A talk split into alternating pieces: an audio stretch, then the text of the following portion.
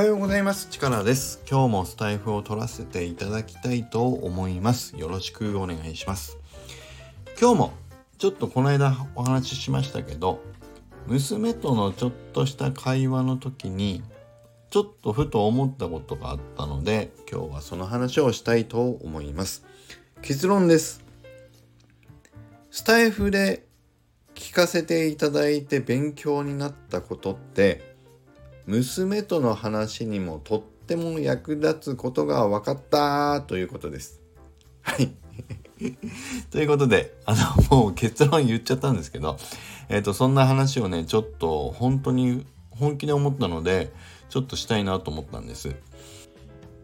で、この間、あの、精神のパンティーラインのお二人のお話から、あの、僕がね、リブラ先生がお話しされてた、あの、思考の長短の話、自分が右、少し、どの人と比べて右寄りなのか左寄りなのかみたいなね、そんな話を娘にしたら、娘もピンと来てたよっていうね、そんな話もちょっとさせていただきましたけど、それ以外に、あの、ちょっと娘にしたら、話をしたら、あ、そういうことか、みたいなね、あの、娘がピンときた、あの、表情を僕が感じ取れたお話があったので、ちょっと今日はそれを、あの、皆さんにもね、あの、共有したいと思うんですけど、誰のお話だったかっていうと、左だけなで方さんのお話です。ね、片さんいろんなお話されてますけど、僕がちょっと印象に残っていた話で、あの、前に何にこういうことをやっても意味あるのかなってわからないんだけどもいろんなものにこう手を出してやまずはやってみるってことをいろいろしていくんですとねそんなお話だったと思うんですよね。でそれがなんかイメージで言うと自分のこう真っ白なキャンバスにいろんな点を打ち続けている感じ。でそれをずっとわからないけれどもとにかく点を打っていっておくといつかどこかであの点とこの点が急にピョンとつながるような瞬間があるそんな気がしますってね確かそんなお話をされてたんです。で僕ずっとねそれを覚えていてでこの間ふと娘ね小学校5年生の娘なんだけどもいややっぱりね迷う時期じゃないですか。小学校5年生ってなるとなんでこんなつまんない勉強しなきゃいけないのってもう皆さんね親御さん本当に同じような会話されてると思うんです。国語算数理科社会。どれも何の役にも立たないじゃない。なぜこんなことを今こんな苦しい思いして勉強しなきゃいけないんだってね。うん。でその時に僕はこの話をしたわけですよ。今は目の前で何に直結してるかわからないとしてもとにかく自分がこれを本当にやりたいって今すぐにあるんだったらもうそれに全集中したらいいんだけどもしまだそういうものが見つかっていないんであれば将来のどこに何ががこうつながる可能性を広げておくっていうのが今はあなたにとって大事なんじゃないかと思うんだよと。そういう意味で国語算数理科社会という大きな点をとりあえず打っておくっていうことは損にはならないでしょっていうねそんな話をしてみたんです。で実際具体的にはそれが中学校上がって高校上がって大学に上がるともしそういう道を進むとした時に例えばだけど社会で言ったらさらに細かく日本史世界史っていうものもあったりね世界史の中でもさらに何時代っていうのもあったり例えば理科で言うと生物学みたいのもあったりお月様とかの天文学っていうものもあったりね摩擦とかテコとかっていう物理学もあったりなんか薬品混ぜてどうにかなるみたいな科学みたいのもあったりねそういうふうにどんどん分割されていくわけですよ。でそれがまだ今は広く浅く学んでいる時で不得意得意があるかもしれないけれどもねそれをまずはとにかくそういうものがあるんだっていうことを知るのが今のあなたの時期なんですと。でそこからもし好きなものがあれば見つけていけばいいしでもしその中学高校大学と上がっていく長い年月の中でね10年間11年間まだあるけれどもその中で勉強とは全く違うものにもし興味が出るんだったらその時に考えればよくて。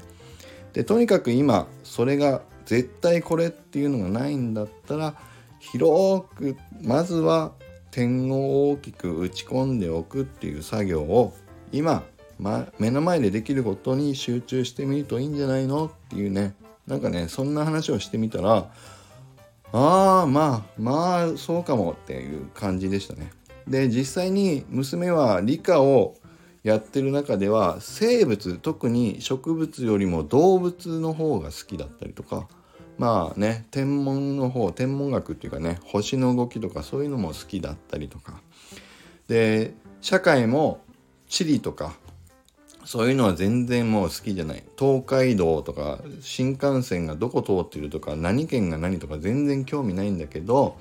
歴史っていうのの中で特にね世界史の方はちょっと興味あるっていう気がするみたいなね。そういうのもいろいろ分かってきてるみたいだから。まあそれをさらにやっていくにはまあそういう道を進んでいけばいいんだろうけどとにかくでもだからって絶対これっていうのがないまだないんだったらいろいろ点を打ち込んでおいてみたらどこかでこうつながっていくからっていうねそんな話をしてみたんです。うん、だからこの時に思ったんですよ。僕この点を打ってみておけばいつか線につながる瞬間が出てくるかもしれないっていうねその話を片さんの話を聞いてなければ僕はこんな話を子育ての中で娘とねできなかったんです。でこの間の思考の長短の話ねリブラ先生のお話もスタイフであの話を聞いてなければ 僕は娘にそんなお話を全然することができなくてうまく自分の考えをこう言葉に言語化することができなかったなと思うといや本当にねこのスタイフはまあ結論もう一回ですけどこのスタイフというのは子育てにもめちゃくちゃ役に立つなというね。そういうパパすごいみたいな。そんなパパ像を伝えていけるっていうね言語化するしていけるっていうものすごくいい、あの SNS なんだなって改めて思いましたっていうね。もうそれだけ。いいかっこしいなのかもしんないけど。いやうまく言語化自分の考えもまとめまとまった上で娘にお話伝えていけるようにね、なるいいインプットをもらえる場所だなと改めて思いました。なのでまたね僕はいろんな皆さんの放送を聞かせていただきながら勝手に自分で盗みねコピーし勉強し そういう話を娘にちょっとずつしていってこの間言った通り娘にとっての僕はアンカーになっていきたい。ね思考のアンカー一本のアンカーになっていくっていうことを僕は是非目指していこうと思いました。ね、そんな話を今日は紹介させていただきました。はい、ということで今日も以上になります。今日の話もいいなと思っていただけた方は是非いいねボタンとフォローいただいてで子育て同じようにね多分悩んでいるお父さんお母さんいらっしゃると思いますのでねそういったコメントも是非いただけると嬉しいです。それではいきます。力リチャージ今日も力あふれる一日を追伸です。今、この収録を撮った後に、左だけ慣れ方さんの当時の過去の放送回を見つけたので、コメント欄にも貼らせていただきました。で、聞き直したら、これは実はスティーブ・ジョブスの話からの引用だったそうです。いやでもね僕の気づきは肩さんからもらったっていうインプットだったので肩さんからもらえたインプットありがとうございました。もしもうその当時の5月ぐらいだったんだけど肩さんの放送を聞きたい方は是非そちらから飛んでみてください。それではどうぞ。